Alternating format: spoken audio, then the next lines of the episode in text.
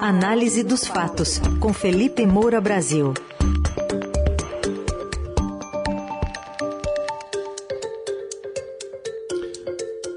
Hoje em destaque o pedido de engavetamento da PGR das apurações contra Jair Bolsonaro vindas da, da CPI da Covid, entre os outros motivos, por causa da sinceridade dele na defesa da cloroquina e também vamos falar sobre o 7 de setembro bolsonarista. Oi, Felipe, bom dia. Salve, salve, Raizen, Carol, equipe da Dourada FM, melhores ouvintes, sempre um prazer falar com vocês e sentir já nas entrelinhas uma ironia do nosso querido apresentador. Felipe, bom dia. Bom, quase nove meses aí após o recebimento desse relatório final da CPI da pandemia, a vice-procuradora-geral da República, Lindora Araújo, pediu que o Supremo arquive sete das dez apurações preliminares envolvendo o presidente Bolsonaro, ministros, ex-ministros, parlamentares, enfim, abertas com base no texto. Na maioria dos casos, a vice-procuradora diz não haver indícios mínimos de delitos. Apesar de esperada, essa blindagem está longe de não ser revoltante para qualquer um que perdeu um ente querido durante a pandemia, não? Sem dúvida, Carol. Agora, de onde menos se espera é que não sai coisa nenhuma. No domingo, houve a convenção é, bolsonarista do PL, o partido do presidente, comandado pelo Valdemar da Costa Neto. Nunca é demais lembrar que foi um mensaleiro que ficou preso durante 11 meses por ter envolvimento no esquema do mensalão do PT, partido contra o qual Jair Bolsonaro é, diz concorrer. E naquela convenção estava lá presente Arthur Lira, velho cacique do Centrão, que é o presidente da Câmara, eleito com apoio de Jair Bolsonaro. Ele estava lá vestindo literalmente a camisa bolsonarista. E ele é o responsável pela abertura de eventual processo de impeachment. E a Procuradoria-Geral da República trata, evidentemente, é, ou deveria tratar de acusações contra autoridades que têm foro privilegiado. O que, que Jair Bolsonaro fez desde o começo do governo, já que as informações é, sobre o telhado de vidro da família Bolsonaro vieram logo após as eleições de 2018, antes até mesmo da posse, com a movimentação bancária típica do Fabrício Queiroz, ex-assessor do Flávio Bolsonaro. Então, Jair Bolsonaro sentiu que é, o campo para ele estava minado e ele precisou é, justamente se blindar nessas duas frentes, que é ter um presidente da Câmara é, cúmplice é, dele, Jair Bolsonaro, em, em termos políticos, oferecendo, oferecendo a base de sustentação no Congresso para que ele não fosse empichado, e ter um PGR disposto a blindá-lo, disposto a engavetar tudo, que é o Augusto Aras, em cuja gestão a Lindora Araújo, vice-procuradora-geral da República, se tornou a número dois, justamente por é, é, ser é, auxiliar dele nesses engavetamentos, por estar disposta e ser, inclusive, próxima à família Bolsonaro. Então ela afirmou que o presidente acreditava sinceramente, ela, ela usou essa expressão, tá? Acreditava sinceramente, está entre aspas, que o uso desses remédios sem comprovação científica, na verdade, comprovadamente ineficaz contra a Covid, como cloroquina e hidroxicloroquina, poderia ajudar no enfrentamento à pandemia. Então quer dizer que o Bolsonaro, que é o presidente da República, ah, mas ele, é ele era sincero na sua é, ignorância. É isso que ela está querendo dizer. É, ela disse que o Bolsonaro não agiu para apregoar cura infalível, sabidamente ineficaz. É, e foi passando pano atrás de pano. É, vou até chamar a atenção para um outro trecho, em que ela diz é que a CPI não reuniu indícios mínimos de que o indiciado, Bolsonaro, detinha o conhecimento e o domínio epistemológico à época da suposta absoluta ineficácia dos fármacos cloroquina e hidroxicloroquina no combate ao novo coronavírus, é, que o Bolsonaro dizer ter usado cloroquina como parte do tratamento mostra que o presidente confiava na eficácia do produto. Quer dizer, a própria alegação do presidente em suas narrativas usadas, evidentemente, é, pela estratégia populista, para dividir a sociedade dois campos antagônicos, para posar é, de alvo de um conluio internacional para derrubar o seu governo, é, é na visão da vice-procuradora-geral, é prova. Se o Bolsonaro alegou, então isso demonstra. É, e aí ela defende que para caracterizar o crime de charlatanismo, que é um daqueles que foram apontados pela CPI, seria necessária a efetiva inculcação ou anúncio de cura por meio secreto ou infalível, é, com a consciência da inverdade do que se apregoa. Muito bem, vamos fazer aqui rapidamente uma reconstituição. Diversos estudos ao longo do ano de 2020, lembrando que a pandemia chegou aqui no Brasil em março daquele ano, foram publicados mostrando a ineficácia da cloroquina e da hidroxicloroquina para o tratamento da Covid-19. Por exemplo, assim, um exemplo, pego a esmo aqui, para não, que não dá tempo de citar todos. Você tem lá 22 de julho de 2020, reportagens em todos os principais portais de notícias. Dois estudos publicados pela revista Nature apontaram que a hidroxicloroquina é, é, não é e a cloroquina não são úteis no tratamento da Covid-19 é, falhou em, em, apresentar efeito antiviral. É, outra pesquisa não viu efeitos da cloroquina nas células pulmonares infectadas pelo vírus. Dois estudos é, foram adiantados pela revista por conta da sua importância, mas já são validados por outros cientistas e editores da publicação. Então, aqui, eu estou lendo aqui uma matéria do G1, mas podia ser de qualquer outro portal de notícia. Então, estamos falando de julho de 2022 só para deixar claro, até estudo brasileiro saiu é, logo em seguida, no final daquele mesmo mês. Hidroxicloroquina não tem eficácia contra a Covid em pacientes leves e moderados, diz estudo brasileiro. Você tinha uma série. Esses são apenas dois exemplos, e, em diferentes aspectos, é, dessa comprovação que foi absolutamente ignorada pelo presidente Jair Bolsonaro, porque ele tinha uma estratégia política. Ele ficou acuado com a possibilidade de ter os seus indicadores econômicos prejudicados e que isso prejudicasse a sua reeleição. Então ele queria fazer é, com que não houvesse esta perda, mesmo que houvesse perdas humanas. Ele colocou em segundo plano as vidas humanas e depois tentou consertar com a sua retórica, dizendo, não, desde o começo estou preocupado com a vida e com a economia. Mentira não estava nem um pouco preocupado com a vida dos brasileiros, dos seus compatriotas. É, e aí aconteceu o seguinte: é, em, tem o caso francês, né? Deixa eu só puxar aqui para a gente ter uma, uma cronologia. O governo da França é, proibiu oficialmente o uso da hidroxicloroquina para tratar a Covid-19 nos hospitais. E isso depois que outros estudos lá saíram. Né? Dois organismos responsáveis pela saúde pública lá na França se declararam contrários à utilização da, da substância.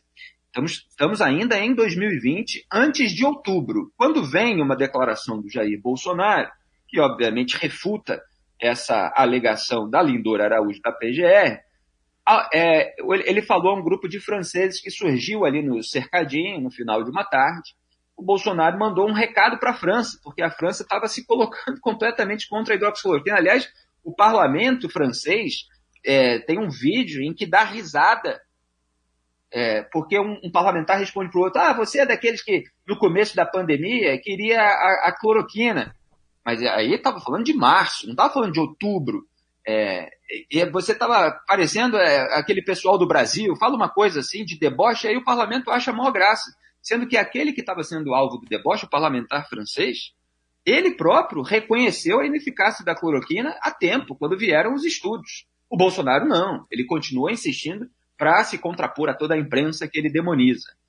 E aí ele falou que no Brasil há 100% de cura para a Covid-19 de quem toma cloroquina. Vamos ouvir o presidente Jair Bolsonaro em outubro de 2020, depois de todos os estudos e depois do abandono do medicamento pela própria França. I'm here now. Mas estou aqui, senhor. It's very okay. chance to meet you. É um prazer conhecer. Na França e no Brasil, tomando a cloroquina no início dos sintomas, 100% de cura. Eu sei que alguns cientistas franceses investiram na cloroquina lá atrás. Não sei como está a França no momento reagindo a essa pandemia, se usa cloroquina ou não. Está subindo? Paris is on a red alert. alert. Tá aí, 100% de cura. Se isso não é apregoar a cura infalível, Aí não dá. Aí talvez a, a vice-procuradora-geral da República precise voltar à aula de matemática para entender o que, que significa 100%. Bolsonaro fala aí de médico francês porque teve um, é, o, o, Didier Raoult, né, é, que foi aquele que defendeu lá no começo da pandemia a hidroxicloroquina, ele já havia sido denunciado pela Sociedade de Patologia Infecciosa de Língua Francesa, que o acusava justamente da promoção indevida do medicamento. Então está aí em vídeo, em sonora, é, a declaração do presidente Jair Bolsonaro que refuta essa, esse pano completamente é, revoltante, palavra muito bem utilizada pela Carol, é passado pela PGR. Mas a PGR ela foi constituída exatamente para isso. Eu só queria é, pontuar aqui a, um pouquinho da repercussão. O senador Alessandro Vieira, que votou contra a recondução do Augusto Aras, lamentavelmente o Senado o reconduziu. E o reconduziu porque estava satisfeito com a sabotagem do combate à corrupção, levada a cabo durante a gestão dessa PGR. Renan Calheiros, que era relator da CPI da Covid, havia exaltado é, as iniciativas do Bolsonaro em relação a isso que eu chamo de sabotagem do combate à corrupção. Então, você tem uma cumplicidade de boa parte do Senado, mas não do senador Alessandro Vieira, que era do Cidadania, foi para o PSDB, ele escreveu no Twitter, sabe aquele dia em que você acorda com vontade de esvaziar as gavetas? Aconteceu hoje com a doutora Lindora. Ela movimentou vários casos envolvendo Bolsonaro, Pacheco e Alcolumbre. Todos foram devidamente transferidos para debaixo do tapete. Será que algum dia vai faltar tapete em Brasília? Pois é, tá tudo lá. E o Randolfo Rodrigues fez uma série de tweets é, dizendo que vai peticionar ao Supremo Tribunal Federal a contestação da decisão da PGR. É, enfim, tem, tem uma série ali dele e ele também diz o seguinte: votar pela recondução de Augusto Aras à PGR, esse pecado eu não carrego. Infelizmente estava certo sobre Aras e suas intenções de figurar como cabo eleitoral de Bolsonaro. Fui contra reconduzi-lo e sou contra mantê-lo impune mostrou lá como é um insulto às quase 700 mil vítimas da Covid-19, é todo esse relatório. Bom, Felipe, além disso, neste 26 de julho, o que, que dá para falar do 7 de setembro, convocado aí eh, pelo presidente Bolsonaro no domingo, para que seus apoiadores se dirijam às ruas? Olha, é, o Jair Bolsonaro, ele joga o valor histórico do 7 de setembro no lixo. Em é, setembro de 2021, eu publiquei um artigo com o título Patriotismo dos Bolsonaro é tão falso quanto o seu conservadorismo. Porque todas essas afetações retóricas precisam ser contrastadas com os conceitos originais daquilo que o Bolsonaro jura defender, com as tradições de pensamento que ele diz que o seu grupo político representa. E eu faço isso ao longo da minha obra. Então, o próprio filósofo conservador britânico Roger Scruton, que já foi é, tido pelo Eduardo Bolsonaro como a sua referência intelectual, embora na entrevista a Piauí ele não tenha sabido citar o título de um livro sequer do Roger Scruton, ele já explicou, é, por exemplo, a importância da questão territorial para a ideia de pátria e como essa base comum é capaz de unir os povos marcados internamente por diferenças religiosas, tribais e familiares. Então ele estava falando é, em sua obra é, de, de como conceito de pátria é um conceito relacionado à união do povo. Então, para o Scruton, a lealdade nacional coloca diante dos olhos do cidadão como foco de seu sentimento patriótico não uma pessoa ou um grupo, mas um país, definido por um território e pela história, pela cultura e pelas leis que tornaram esse território nosso.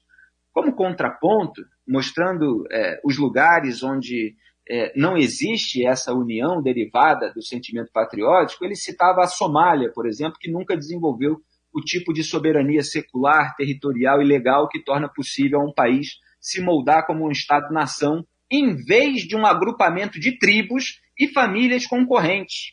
E aí falava sobre esse tipo de país é, que frequentemente fracassa como nação, porque eles parecem não gerar o tipo de lealdade territorial que permitiria a pessoas de diferentes religiões, redes de parentesco, tribos, viverem pacificamente lado a lado e também lutarem lado a lado em nome de sua pátria comum.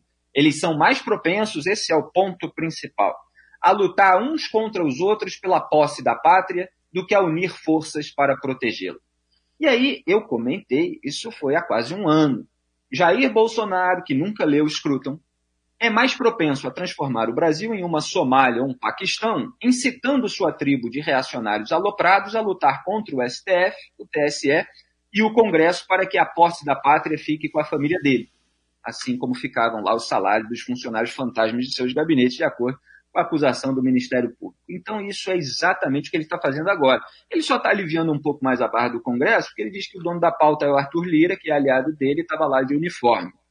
Mas é, ele usa a data da independência do Brasil, um momento histórico. A gente precisa lembrar, 9 de janeiro de 1822, o dia do Fico, que depois virou até um samba enredo, é extraordinário, que foi regravado até pelo Neguinho da Beija-Flor, é, é, lembra a, a, as próprias palavras ali é, de, de Dom Pedro I, é, como é para o bem de todos, a felicidade geral da nação, diga ao povo que fico, e aí conta, isso aconteceu, e mostra a data, é, quando Dom Pedro renunciou a voltar para Lisboa, então permaneceu no Brasil, e aí no dia 7 de setembro é, você teve a, a, a, proclamação da independência, independente ou, independência ou morte, às margens é, do, do, do, Rio Ipiranga.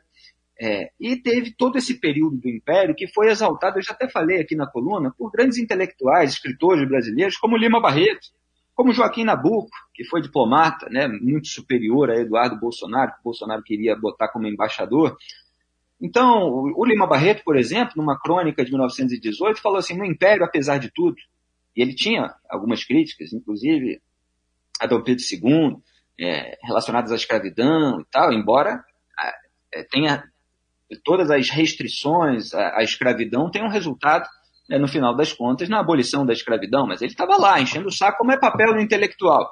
Então ele fala, no Império, apesar de tudo, ela tinha é, alguma, ela, ele faz uma comparação aqui com a, com a República que ele tanto é, é, criticava, ele estava falando sobre a política. Então a política tinha alguma grandeza e beleza. As fórmulas eram mais ou menos respeitadas, os homens tinham elevação moral e muitos que passaram pelas maiores posições morreram pobríssimos. E a sua descendência só tem de fortuna o nome que recebeu. O que havia neles não era ambição de dinheiro, era certamente a de glória e de nome. A República, porém, transformou completamente os nossos costumes administrativos e todos os arrivistas se fizeram políticos para enriquecer. E aí destila uma série de críticas à República que são válidas e atualíssimas até hoje. É, então, assim, todo esse período histórico, é, que também era lembrado com saudosismo é, pelo, pelo Nabucco, como eu disse, é, é o Bolsonaro tenta se apropriar desses valores desse sentimento, dessa tradição, em prol dele, do grupo dele, da pessoa dele, com a sua propaganda personalista, e dessa tribo, é, jogando uma parte do país contra a outra, porque sobre aquela outra ele não tem completamente o controle e ele tem medo de ser derrotado nas urnas, então precisa tumultuar. E quanto mais, quanto maior for a desvantagem, se for né, até o 7 de setembro, maior a tendência de tumulto. Se ele conseguir reduzir, ele vai ali é, usar aquilo como propaganda, fazer pressão, pode ser que o tumulto seja menor. Vamos aguardar para ver, é, embora assim o clima realmente seja bem pesado nesse país. Muito bem. Aí, Felipe Moura Brasil conosco mais uma vez. A coluna já já estará no site, radioeldorado.com.br e também nas plataformas de áudio e de volta amanhã ao vivo. Obrigado. Até amanhã, Felipe. Muito obrigado. Só lembrando que o Império, então, durou aí desde a a independência em 1822 até a proclamação da República em 1889, logo depois ali da abolição da escravatura. Um grande abraço a todos, até amanhã.